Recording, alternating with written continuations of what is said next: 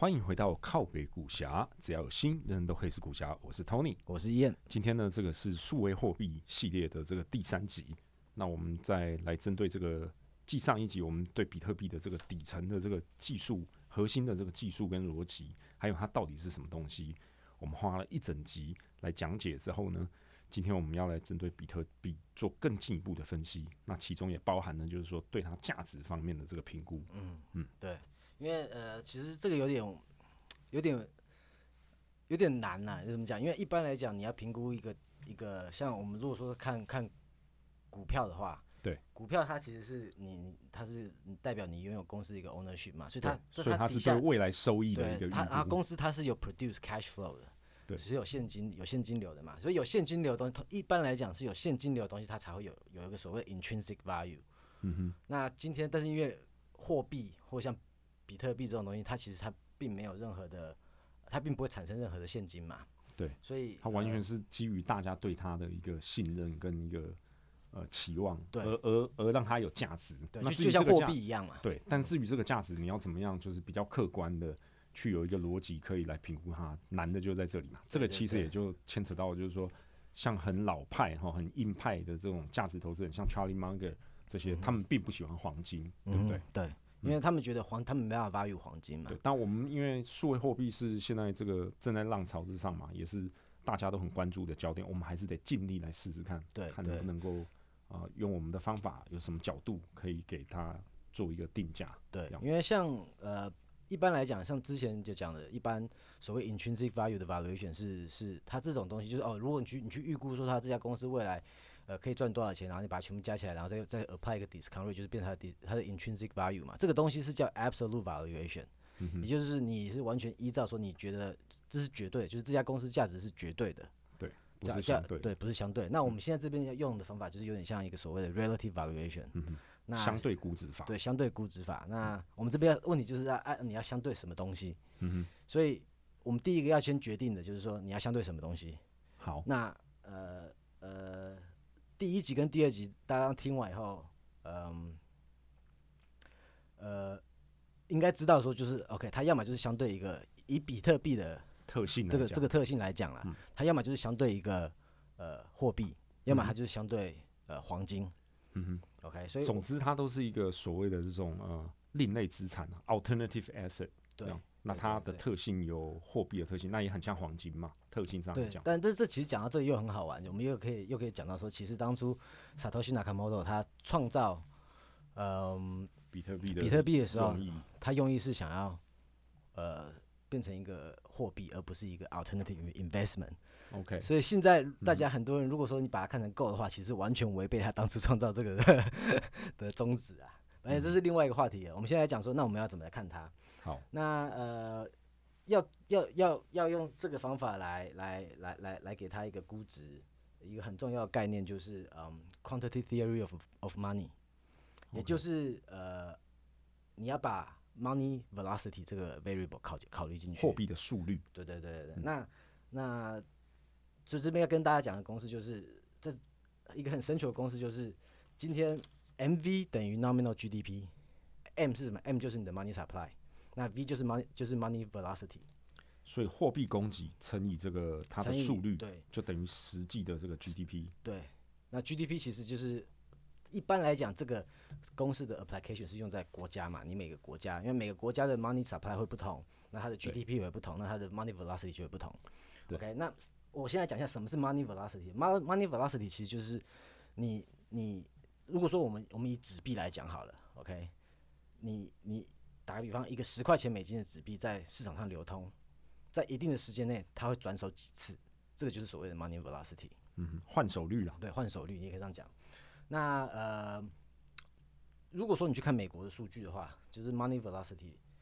其实它会一直变呐，哈，它会一直变。那如果说你去看过去十年来的话，这 money velocity 通常是在呃五到七左右。就是转手五到七次。那这是一个平均，因为一个经济体里面有很多种不同的 transaction 嘛。对，有些 transaction 会转的比较快，有些 transaction 会转的比较慢。那它平均是五到七。那我们就先用先抓这个平均，因为其实没有人会知道这个数字应该在十年后应该会变多少嘛。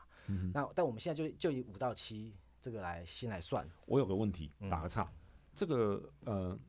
money velocity 这个东西，它有没有在过去几十年随着全球贸易的这个快速增长而加速？转贸易成长没有，它其实 over 呃，如果说你看过去十几二十年的话，这个数是换手率是越来越低。嗯哼，因为你你你仔细看一下这公式啊，因为过去十几二十年来，money supply 是增加的。对，你今天只要你的呃 money supply 增加的速度比你 GDP 增加速度要慢的话，你 money money velocity 就会降。嗯哼，合理。对，就跟你看那个公司嘛，就是这样子嘛。所以刚刚讲说，如果说我们这个 decade 看到的是平均是五到七的话，那所以我 going forward 我这边 analysis 我会假设它是四到六，因为我我大家知道说 money supply 就是 going forward 会越来越多嘛，不会越来越少嘛。对，就是悲伤。大家的这个 pattern，大家所有央行的 pattern 来看，从零八零九年这个为了救市，然后美国联准会超发了很多货币，对，哦，中国人民银行也是搞了这个四万亿的救市计划开始，哦，这个全球的货币也就超发，那也就造成了今天很多资产都很越来越贵的这个现象。像我大家不知道大家知不知道 COVID nineteen 这件事情，二零二零年，知道全世界的 money supply 增加了差不多。二三十趴，对啊，就是非常非常多的增加，非常可怕。所以，OK，我们先这个以任为例题，那我们先假设，是因为我们知道这会往下降嘛，因为 money supply，所以 going forward 我这边使用的 money velocity 我都假设说是四到六，就是比过去低一点点略低。对，这是平均，但是我们等下再来再来探讨说这个数数字到底合不合理，或者它重不重要。我们先有个假设说，我们先用四到六好了。好，OK，那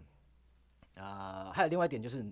刚刚的它的这个 equation 的右边是 nominal GDP 嘛？嗯哼。那 nominal GDP 其实是呃有 inflation 在里面的，它不是一个 real number，这大家要先记得。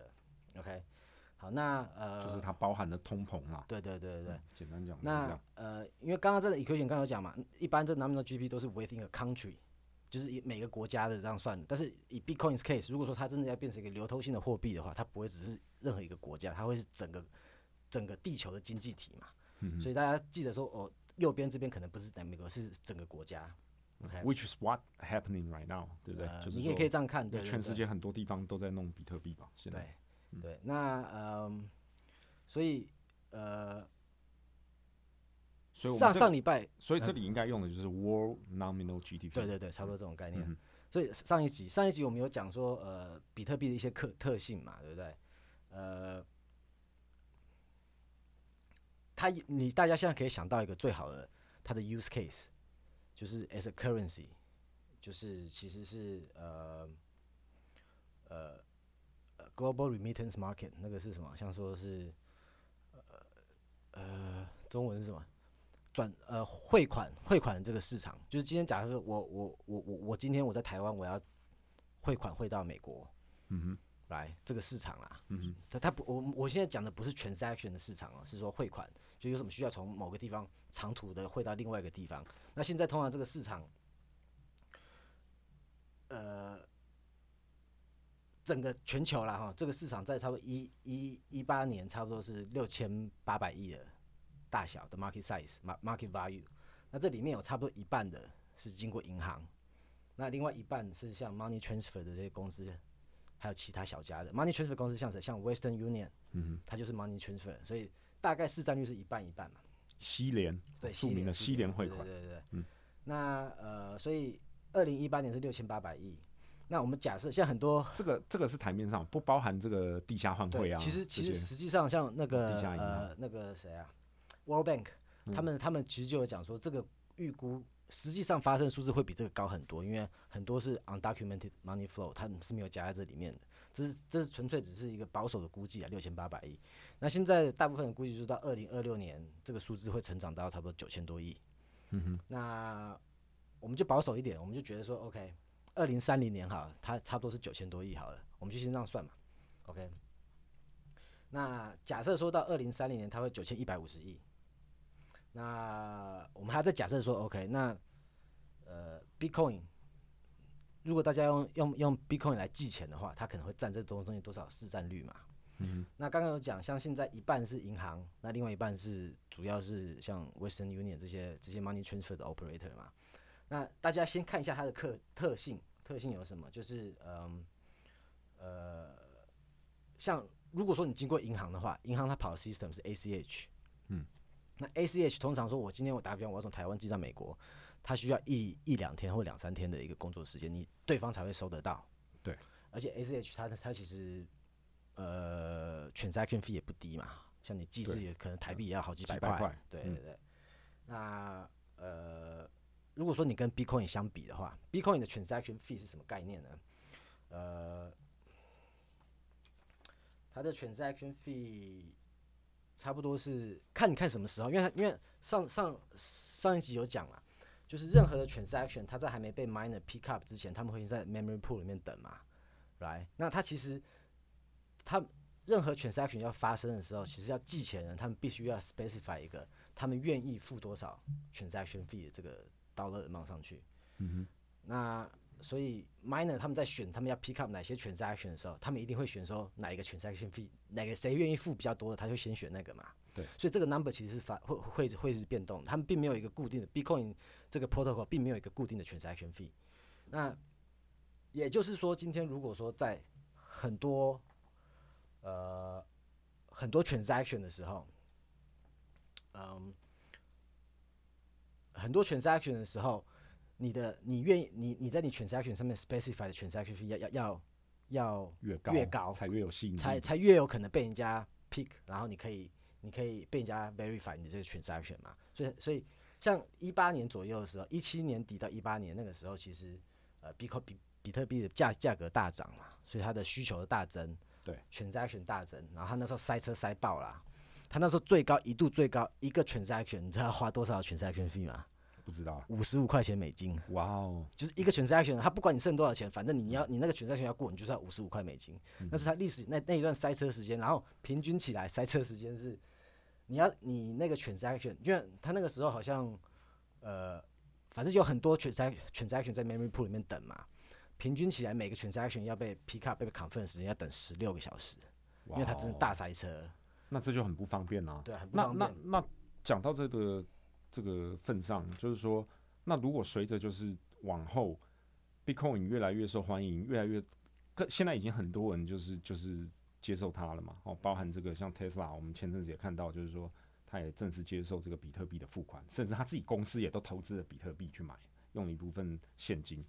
种种种种的。那随着越来越多的银行或者机构，如果逐渐的开始认可它，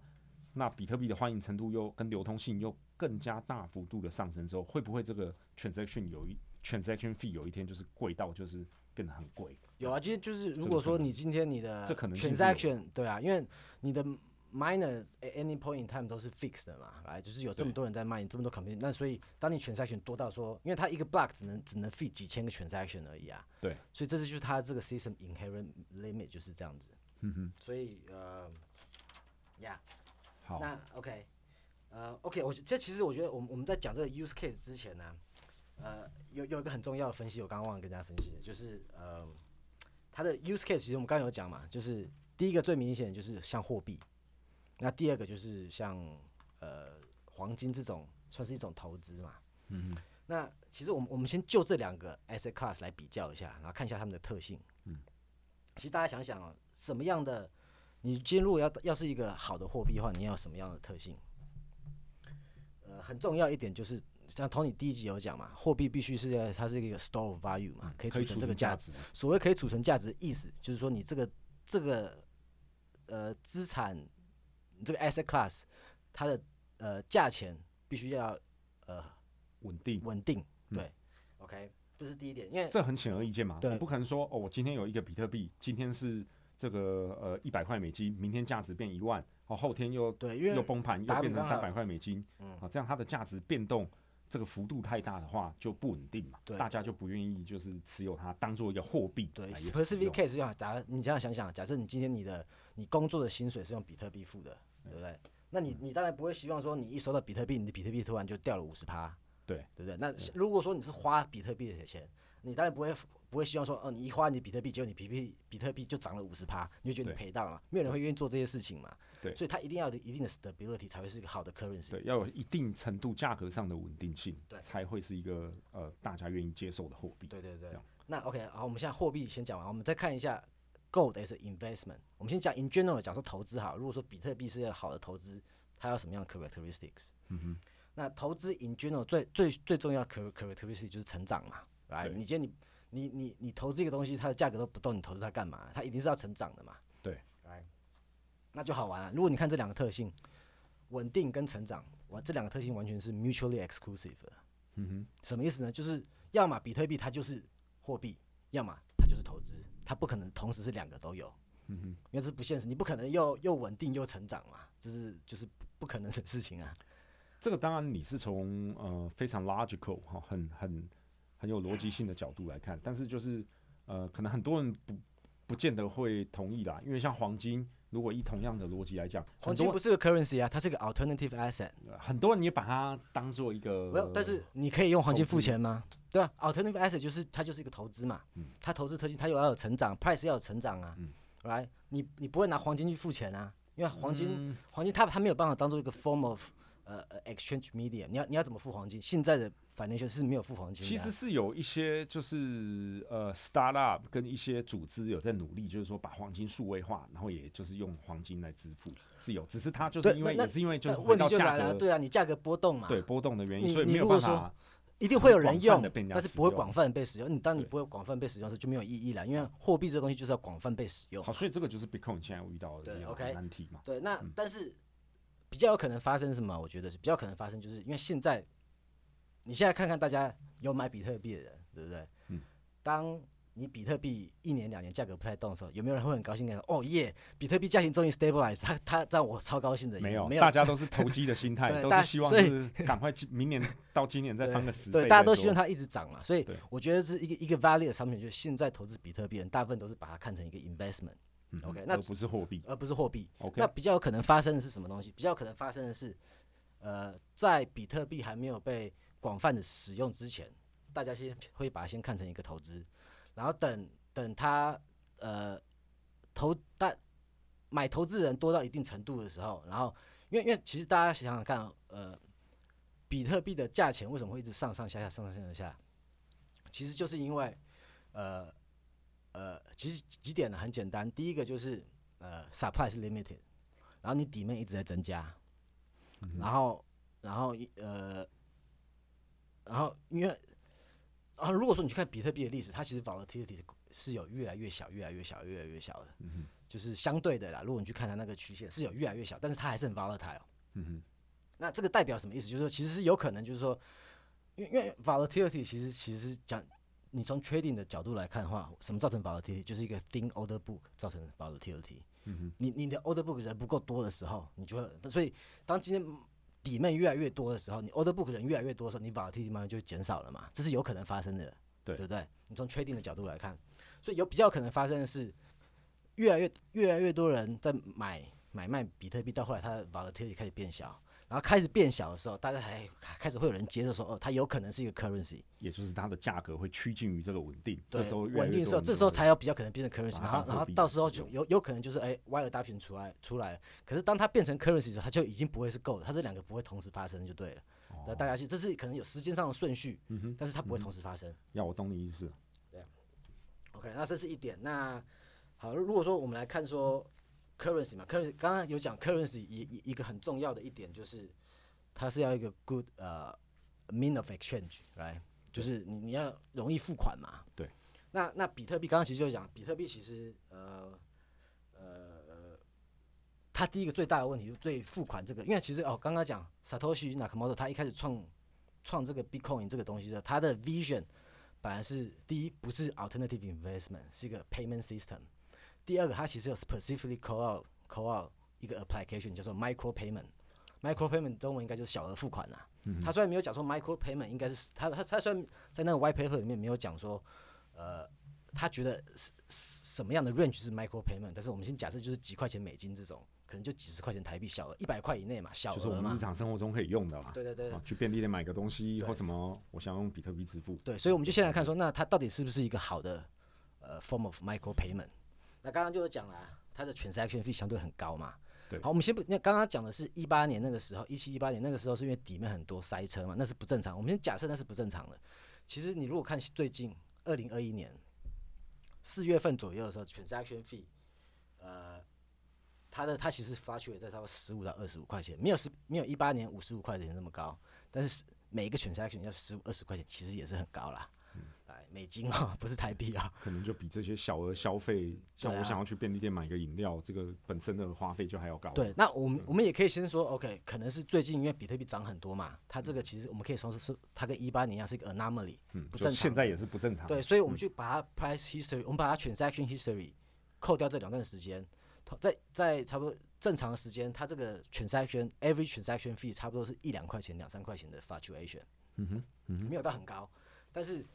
也不便宜。对你如果说你就是要付几块钱的话，谁会愿意付几块钱？我我要我要付五块钱，然后我还要再付你几三块钱的 transaction fee，没有人会这样做嘛，划不来嘛。所以你从 transaction fee 的角度来看的话，它这个可能不是一个很好的 micro payment。了解。OK，那呃还有另外一个问题就是呃 transaction delay，嗯，就是呃等待认证的这个时间。，对，因为像现在已经开始有些商家他们愿意接受比特币付款，像你刚刚讲 Tesla 嘛，对来，但是他们有个问题就是，基本上所有的 exchange 都会建议这些商家要等一个小时，你才可以 confirm 说哦，我真的收到这个 payment。那为什么要等一个小时？其实就是呃一个小时就是就是呃 miner 他们要把六块 block 连在一起的时间，因为一个一个 block 十十分钟嘛。那也就是刚刚我讲，就是他们要确定说，呃，你的 block 要，因为就是可第二集有讲那个 longest chain rule 的问题，你今天你要确保说你已经足够的 block 在你这个 build 到后面，你这个才有可能是 valid，他们要确保这个。那为什么是六个 block？其实这个有点 arbitrary 啊，就是就是只是大家决定说，哦，六个 block 要风险已经相对很小了，嗯所以就变成一个 st- st- standard，它也没有什么特别的，它只是就是就是一个一个 arbitrary number。那大家如果想想看，就是啊啊，我买东西我要站在柜台等等一个小时，我才可以把我东西拿走，你觉得合理吗？对啊。By comparison，这个便利性当然就大大的不如就是现金已经有的其他的这个支付方式。因为信用卡马上秒一秒就过去了，你等都不用等啊。对，所以这个要要做 as a form of payment，其实它这边也是照现有的 protocol，感觉也是不大适合的。那还有另外一个最大的问题，就是 Bitcoin 他们的 community 都知道所谓的 scaling problem，这个就是塞车啦，就是我刚刚跟你讲一八年，因为它塞车的原因嘛。那呃塞车的原因是一点，那其实 inherent problem 是说，嗯、Bitcoin protocol 它这个，因为你每一个 block 可以可以只能放几千个 transaction 嘛，所以你要你你你的 transaction per second 这个东西是呃在在呃差不多一七年之前，transaction per second 差不多是三到四，等于说你一秒钟你可以 process 三到四个 transaction。嗯哼那他们那时候就觉得，哎、也如果说这个要当做一个 form of payment 的话，这个数字太低了，所以他们一七年以后，其实他们有 implement 一个 software software 嗯、update 叫 Segwit。嗯，那这 Segwit Segwit 这个东西，它就是它想要增加它 transaction per second。那 in theory 这个 update 完以后，他们应该是可以 double 他们的 TPS transaction per second。但是呃，in reality，因为这是二零一七就就 implement 的 software up upgrade 嘛，对，这个东西叫挂容啊，它的中文。对，就是、呃 segmented witness。嗯哼，anyway，然后反正重点是说，呃，in in reality，如果你去看二零二一二一年的数据，其实 TPS 现在还是 fluctuate somewhere between 三到七，所以没有什么没有没有没有真的到 double，有高一点，但是成效并不高。OK，、嗯那给大家一个概念，就是像 Visa，Visa 它一分钟呃一秒钟它的 TPS 差不多是五千到四万五，就看你要从哪里找 estimate 啊。有些人说五千，有些人四万，但不管怎么样，不管是五千还是四万五，就是都比三到七高很多嘛。所以呃，这个 efficiency 是差很多。那当然，Bitcoin community 都知道这个问题，所以其实现在是有个 potential solution 的。这个 po- potential solution 叫呃 Lightning Network。那它的概念呢，是它概念是什么？它的概念就是，我举个例子，假设我今天我伊眼跟 Tony 我们一起出去玩，我们去出国出去玩，对不对？那呃，我们一起出国出去玩的话，那可能有些我们可能是打比方需要订机票啊、买火车票啊、吃饭付钱啊、hotel 付钱这些东西的话，就就有时候可能是呃 Tony 付，有时候我付嘛，对不对？那本来 Bitcoin 的概念就是说，OK，你付一次钱，我就记一个 transaction 啊，我付一次钱，我就记一个 transaction 嘛，它就有很多 transaction 嘛。Lightning Network 概念就是说，OK，我们不要每一次 transaction 后就 settle，就是它它有点像说它 keep 一个 spreadsheet 说 OK，到底是我们 total 的你付了多少钱，我付了多少钱，然后在我们在我们结束的这个这个这个休假的时候，我们再来再一次算再一次算总账，所以 transaction 就变少了嘛，会少很多。对那 Lightning Network 大概的逻辑时候就是用这样，它它 Lightning Lightning Network 这个东西其实它它不它并没有改变 Bitcoin 的 protocol，它其实是一个 another application layer on top of Bitcoin。大家要回到我之前有讲的那个 technology stack 那个概念嘛，Lightning Lightning Network 这个东西它不是不是 Bitcoin software，它是 Bitcoin 上 Bitcoin software 上面的一个 application。嗯哼，OK，嗯所以 in theory，如果说你 im 呃，如果说你 implement 这个东西的话，它的 TPS 是 in theory 是有可能变到 a billion，很高很高很高。嗯哼，这个是从二零一五年就开始有有有 proposal 出来，二零一七年实际开始呃 beta version 推出，但是到现在，它有它现在到现在还是有几个问题啊，就是呃第一个问题就是，如果说你想要用这个 Lightning Network 的话，在 Lightning Network 上面的每一个 participant，他们都必须要二十四小时要要在 online，他们不能不不可以 go offline，因为 go offline 就没办法去计算这个了。那一定要待在 online 就有个问题就很大了。上一上一集有讲到嘛，就是最安全的 storage 叫 cold storage，那 cold storage require 你 offline。嗯哼，所以你如果说你要 participate in Lightning Network 的话，你不能用 cold storage。嗯哼，那这是第一个问题。那第二个问题就是 Lightning Network 到现在，even 到现在还是有很多大家都知道 security hole，所以很多人都建议说你，你想要用 Lightning Network 这东西可以，但是你金额不要太大，因为它还是有它的安全性风险在的。那这个其实已经三四年了，还还是没有修好，没有办法解决，听起来就有点像一个难题、啊。因为它这很复杂。它这我刚刚是用很简单的逻辑来解释，但是其实它这里面的 coding 啊 underline 是非常非常复杂的一个东西。所以呃，这是它的这是它的一个 drawback 啊。那但是我们我们先假设啦，假设说这个问题可以解决，它的 TPS 这个 scaling problem 可以解决的话，那其实就剩剩下两个问题嘛，就是我刚刚讲的相对比较高的 transaction fee 跟你 merchant 不管是怎么样，一定要等一个小时，这两个 transaction delay 嘛。对，这两个问题其实其实显现什么？显现说其实 Bitcoin 不适合做 micro payment，小额付款是不现实的。嗯 OK，所以我们我们现在在想 use case 的时候，我们就可以先把小额付款的这个 use case 给给去除掉，因为 based on 现在 protocol 它的 characteristics 是不现实的。好 OK 但是刚刚有讲嘛，你如果说你要长途，你要做长长途转钱的话，那就很适合啦，因为长转第一你金额会比较大嘛，来，然后相对银行的 ACH，你这个 transaction time 其实一个小时跟几天比起来，你又比较低啊，对不对？所以呃，我讲我讲讲到这个，就是如果说呃做这个长途或国际间的这个汇款可以用 Bitcoin，我觉得也可以再提一下，就是说很多人可能对他有个误解哈，就是说他没有办法被 trace，好没有办法被 trace，其实好像他也并不完全是真的没有办法完全的就是被跟踪，对对对，因为因为因为这个要跟大家大家一下，就是上一集有讲过嘛，所有的 Bitcoin transaction 就是都会有个在这个在在这个 network 上面，大家都看得到，然后你都知道这 corresponding public key 是谁的嘛对。所以其实它是 pseudo anonymous，也就是说，其实如果说大家真的想要抓这金流，我只要在 Bitcoin 上面抓到你这个金流，然后我有办法证明说这个 private key 是你拥有的，我就可以证明说这些东西都是你做的啊。这些连接比较麻烦，但是并不是做不到，它并不是真的完全是呃无法追踪的。对对对对，它其实是你如果人家想要 trace，真的还是可以 trace。所以如果说呃如果说是真的就是这个大坏人啊，或者是恐怖分子，然后真的我们请全国之力要去追查出来这个其实应该还是有可能追查还是可以抓得到的，所以从从呃，呃并不是说用它来杀人放火都没关系。从非法角度来看的话，cash 其实还是最好的啦。嗯对对对。OK，那所以我们现在我们现在回到我们的 use case，所以呃长途转钱这个嘛，我们先回到那个刚刚讲二零一八年，我们先假设二零三零年它就差不多九千一百五十亿。OK，好，那我我我我我就先假设说它可以它可以呃拿三分之二的市占率，因为其实你跟 ACH ACH 比起来，它的 transaction 又 transaction fee 又比较低，然后 transaction time 又比较快嘛，跟 ACH 比起来，跟银行银行就占五十趴啦。嗯那剩下的呃呃 money transfer 这边，虽然他们的 transaction 呃 delay 很少，其实像你用 Western Union，其实理论上我要转钱从一个 account 转到另外一个 Western Union account，其实几秒钟、几分钟的事情，很快。但是它的 transaction fee 相对会比较高。对它它就是其实他就是赚这个钱，它是赚就是赚这个。钱的嘛对对，所以我是假设说它 overall 它拿六十五趴的市占率啊，OK，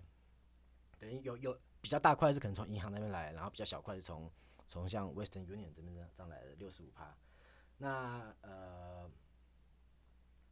所以我们可以先假设说，这个九千一百五十亿，我们假设说，我刚刚讲，我们这边的呃 money velocity，我们就先用四到六，OK。假设如果说它是四四四到六的话，我们基本上算法就是你拿九千一百五十先乘以零点六五嘛，这就是 Bitcoin 它这个 money supply 可能值的钱。嗯哼。然后你还要你还要再除以它的呃呃 money velocity，也就是四或六。那这样算出来的话，呃，差不多是，如果你用四的话，就是一千五百亿。那如果说你用呃六的话，就是一百呃一千亿。所以四到六就有可能一千到一千五百亿了哈。那如果说你是十二的话，假设它它它这个这个翻的更快的话，假设你用十二的话，这个数据就变五百亿。所以只只是我先给大家一个这个这个这个概念，我们先记得这个概念就是五百亿到一千五百亿，这重不重要？我们现在还不知道，只是我们供应我们继续走下去，你就会知道这个重不重要。因为 OK，这是第一个 use case，刚刚讲到呃呃 long distance remittance market 嘛。那第二个最 obvious 就是呃。呃，黄金 as investment 嘛，黄金现在大概占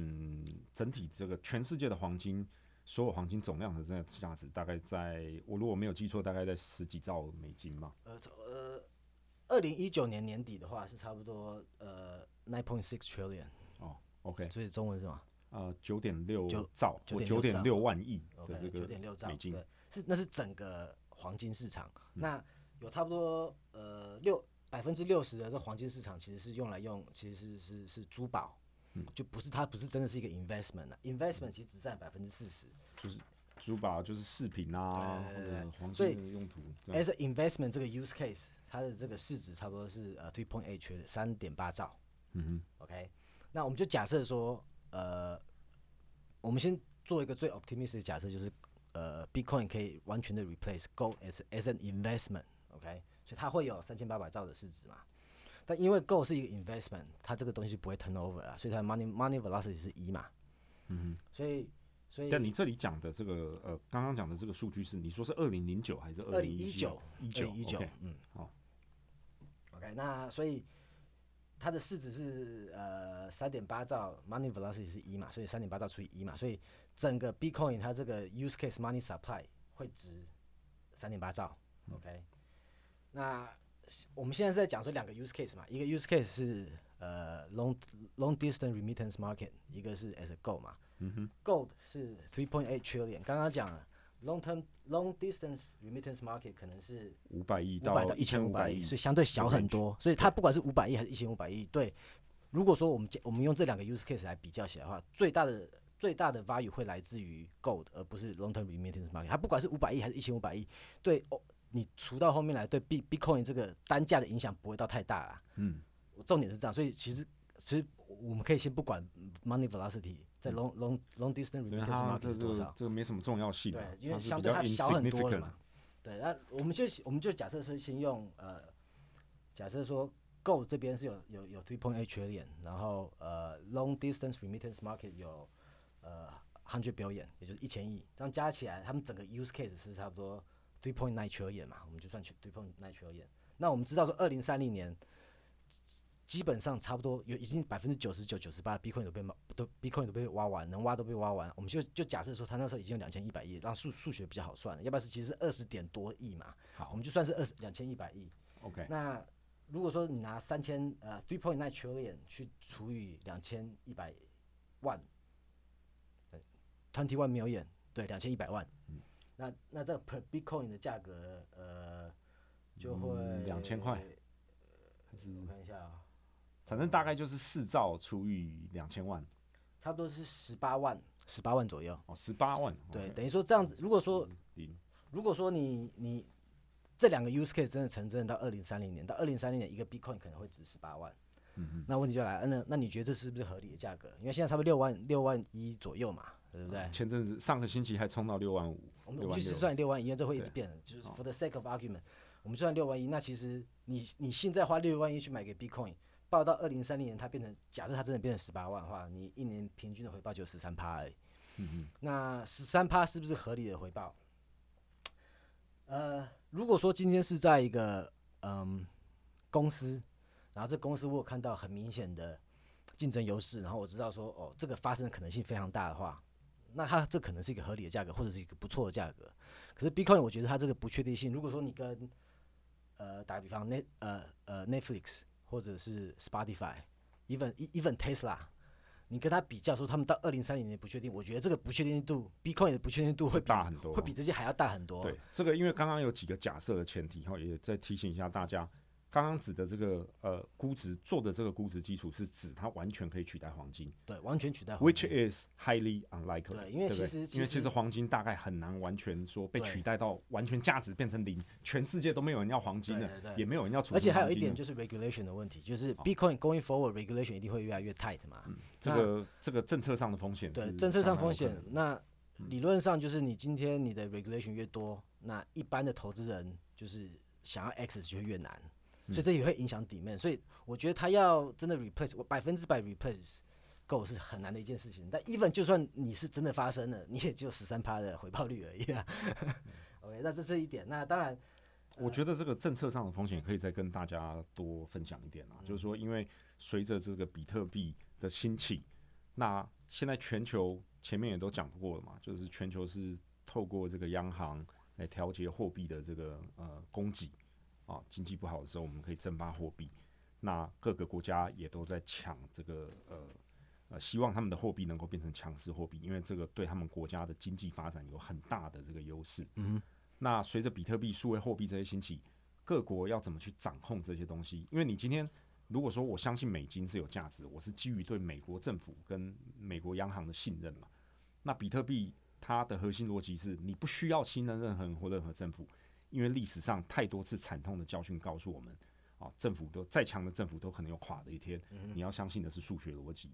可是它的这个设计跟它整套东西，也就导致了，就是说，其实各国的政府可能对它将来有什么规范，这个是相当头痛的一个问题。也有也有很可能，很也很有可能的一个情况，就是说，各国的政府如果联合起来，我们可以想见啊，现在像这个中国跟美国正在吵架，但是他们如果携手一致说：“哎，我们为了我们的国家发展，哈，不能影响到美金跟人民币，我们联手来抵制比特币。”其实这时候麻烦就大了。其实，呃，大陆就一直有在抵抵抵制比特币啊。大大陆他们他们其实二零一三年，他就是他禁止所有的银行，大陆的银行去做任何比特币的业务。然后二零一三、二零一七年，他停止了，就是你要做任何呃 cryptocurrency，你要把它换成纸币的这个 exchange。所以如果然后二零一八年，呃，它基本上就是要要，因为其实大陆是是就是呃，之前有讲这些 miner 嘛，miner 其实其实呃，比特币的重症，重症对，因为其实有个比特币有个很大的问题，就是现在就是呃，因为第一，他们当初的想法是想要底升出来，没有没有任何人可以控制比特币嘛，对。但是现在因为因为呃，computational power requirement 越来越高了，然后因为你今天。这个东西最大的 variable cost 就是电电的成本，那所以现在演变成其实这个所有的 computation power 都集中在几个人手上了。嗯哼，那几个人手上什么概念呢？全世界的有差不多三分之二的 computation power 都是在大陆。嗯哼，那 呃，像新疆就占了百分之二十几全世界的 bitcoin 的 computation power，然后蒙古占了百分之八。嗯哼，那像他们，他们最近其实蒙古政府就开始要 shut down 这个。呃，他们在蒙古的这个 mining activity，因为他们其实他们的政府中央政府每年都会给他们一定的呃呃，就是 energy target，他们一直没办法达到那个，所以他们现在逼不得已，他们只要要 shut down 这些所有的 mining activity。那中国大陆政府对这个比特币的态度到今天，到今天其实讲到这个很好玩，他们有我也有看到新闻，就是说他们也想自己做自己版的这个，他们已经做了，已经做了，现在已经有已已经有 digital 院了。他们在去年已经开始小小规模的发行，在深圳已经有些人拿到了，已经是这个事件。它其实它这个 digital 院数位人民币其实就是一个呃 block 呃 bitcoin blockchain protocol 的一个改版，他把它拿来改成自己需要的。但是政府还是有控制然后是政府控制权，然后他他基本上他就是把呃 one one digital RMB，他把它 peg 成呃 one physical RMB。那他要这样做，就是他反反正他他不管发行了多少 digital 元，他只要有一定的相对的人民币实际的 reserve 在里面，他就可以做这个 peg 嘛，就是跟香港 peg peg 美金差不多的概念啊。对，只是一个是实体，一个是数。他其实他其实是大陆他们很有野心，他就想要用这个，因为第一集有讲到嘛，现在是美元时代，其实百分之七八十的 trade 都是都是用美元来 settle 的，对人民币是个位数，好像四五趴而已。对。那随但随着中国的崛起，然后人民币的国际化也遇到了很多困难之后，他们想要在数他们现在位上这样弯道超车，他就想，因为他知道说，嗯如果他们是第一个做出来这个呃数位人民币的话，之后数数位这个东西的说话话语权就在他手上了。对，所以这个上星期我有看到呢，美国的这个商业大佬这个 Peter Thiel，他也这个正式的有这个有提到这个东西，他有讲说这个中国在这个数位货币方面的这个发展呢，呃，是可能在观念上也好，在这个进程上也好，是领先美国。他也在提醒美国这边要注意，就对对。那我知道，像其实呃，美国的 Fed 跟英国的央行，嗯其实他们也也也是有在呃研究这方面的东西，只是他们很慢。大陆是非常快，大陆二零一四年就开始研究 blockchain 了。嗯他们是就是当大家所有政府还在反抗、反抗或不理这个东西的时候，他们已经在深入研究了。所以他们走在前面就对了。对他们野心是非常非常大的。OK，先我们回回到我们的估值的部分。OK，那刚刚就是刚刚有有给一个估值说，如果说呃它是可以用来说长途转钱，跟它可以取代黄金的话，它大概什么样的价钱嘛？那我们现在想另外一个 case，就是 OK，假设啦哈，就是它真的它真的呃取代了全世界的货币，它变成全世界的大家认可的货币。我们先不管这可不可能，我们先这样想说，它可能会值多少钱？这个应该就是所谓的最 bullish 的 case。对对对、o k 因为全世界的 GDP 差不多是 eighty eight trillion，二零一九啦哈，因为二零二零比较不正常，我们拿二零一九的数据，呃，那我们一样假设说那个 money velocity 四到六，那 Bitcoin supply 在二零三零年，如果说它可以取代全球的货币的话，它的价值差不多就是 fifteen 到 twenty two trillion。嗯哼，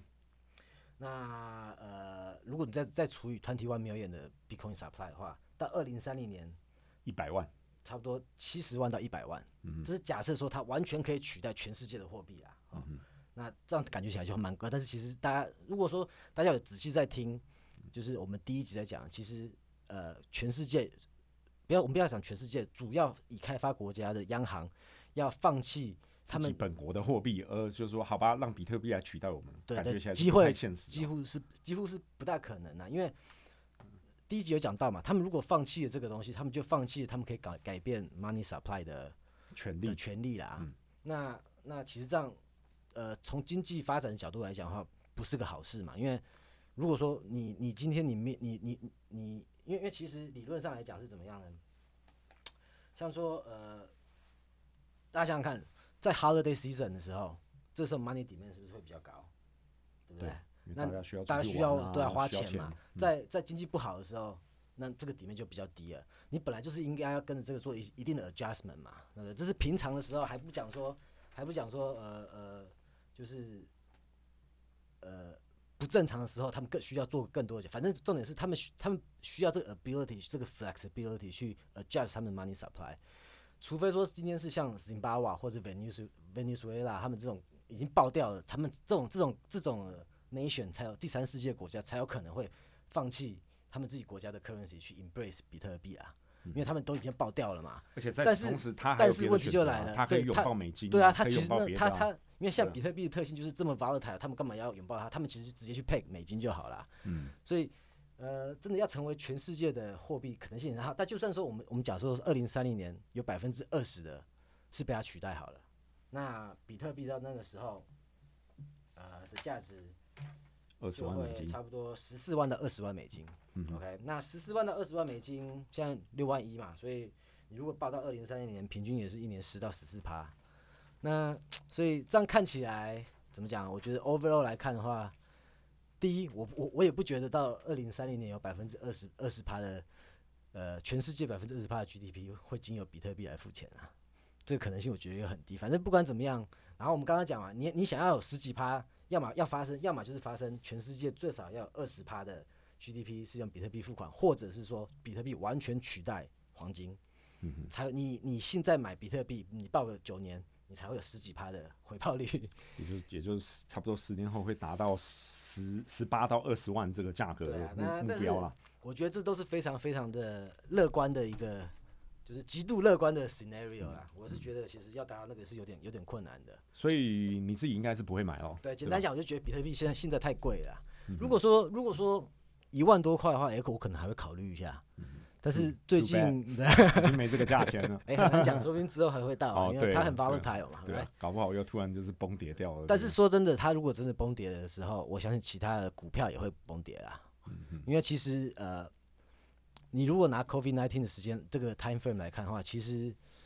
Bitcoin is not a good asset to hedge against stock。他们 correlation 记得一起掉的、啊。你去看 COVID nineteen 二二月去年二月三月的时候，那个股市大跌的时候，比 Bitcoin 的价格也是大跌啊。这个也可以讲到，就是那我那时候，都大跌，我干嘛不买公司？我干嘛买买比特币呢？这个这个也可以讲到，就是说，呃，s different asset class 的的 rotation 哦，哦就是说，在以前黄金一度被认为是这个经济危机或金融危机发生时候的 hedge，那这几年呢，这个 relationship 也被打破这样子什么呃股票在崩跌的时候，黄金也是跟着跌的，感觉就是各种不同的资产类别中间，他们的像黄金应该是说黄金一一一开始大家来避险是避 inflation 啊。我觉得一直以来就是 gold 是真的是一个，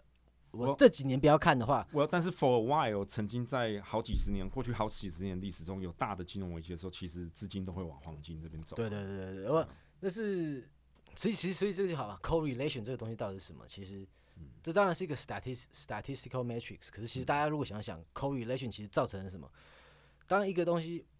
呃，这样讲好，为什么比特币会跟呃高科高科技股在去年二三月的时候一起跌呢？一个原因其实就很简单，因为你后比特币人跟后高高科技股是同一群人，对啊，这就是这样而造成 correlation 的啊。好，如果这个对于这个 correlation 呢，呃，跟 causation 有兴趣的朋友，也可以回听我之前有一集 podcast，、就是在讲这个因果关系跟关联性，哦，他们之间好玩的这些呃问题。这样，对啊，那今天反正估值大概是这样，给大家有个概念，现在到底算贵还是不贵啦？大家也可以自己去判断一下，就是就是比特币这个东西的未来啊。对，当然了，比特币它还是有很多这个划时代的意义哦。对当然是一个现象级的这种加密货币。对，那它天生的特性决定了这个它的供应是被限制的，不可能无限制、毫无止境的供应下去。但是其实话又说回来，话又说回来这是它的优点，这个 protocol 是可以改的，只要大家同意，大家都同意的话，你大家可以改说哦，我两千到了两千一百万的时候，大家哎、不够，我把它 double。只要大家同意是有可能改的，所以这也是比特币的一个风险呢、但就是是这个风险对我来说啦，我觉得这个风险比各国联合起来要抵制它的风险还小，就是 regulatory risk，、我觉得还比这个大。对我来说，应该是应该是因为今天它已经太多人在使用了嘛，已经非常的难取得一定的共识。那不过这中间当然也有很多的阴谋论啊，也有人说在怀疑这个比特币是不是呃 CIA 哦美国的中情局搞出来的啊，啊 种种的。这个中本聪直到今天到底是谁，依然没有没人知道。他可能是一个人，可能是一群人，我觉得应该是一群人啊，因为你看他 white paper，它里面一直用 we 嘛，嗯对，那自己写的应该也不会一直用 we 啊。会不会是上帝呢 I don't？Might be God 啊，因为这个美金上印的是 In God We Trust，哦，那这几年被我们改成就是 In Fed We Trust，哦，就是联准会说什么，你不要跟联准会对干就对了，绝对会死的很惨。好，那今天讲了这么多，呃，希望大家这个对比特币的这个价值跟怎么去看它呢？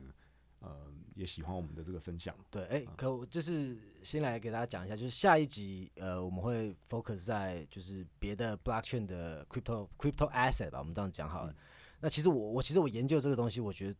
最呃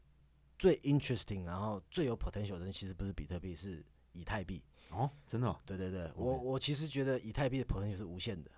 就是比比比 Bitcoin 的 use case，因为其实我们这样讲起来，大家应该大概知道 Bitcoin use case 其实蛮 limited，就那几个比较可能嘛。可是以太币是它的想象是空间是无限，有点像说那时候 Internet 刚推出来的时候，Inter 你对 Internet 可以把把你想想看，我们现在所有的这些 application 都是 build on on top of Internet 这个 protocol 上面的，它的我觉得这个以太币这个这个这个 protocol 它的影响可能不会输 Internet 这个 protocol。对，所以大家拭目以待。好，拭目以待。欢迎这个大家下一集再回来我们的节目。那今天就先讲到这边，谢谢大家，我是 Tony，拜拜拜拜。拜。靠北股侠是一个专注于基本面分析的播客 Podcast 频道，在 Apple Podcast 和 Spotify 等各大平台，股侠将会定期发表我们对总经、市场、产业、公司以及投资等等各项相关议题的看法。如果大家喜欢我们的节目，也希望能多多支持，推荐给家人朋友听，并留给我们高分的好评。此外，近来我们开通了小额赞助的功能，不介意的话，大家请请我们喝杯咖啡，让股侠们能有更好的动力来制作源源不绝的优质节目内容跟各位分享，好吗？谢谢各位，拜拜。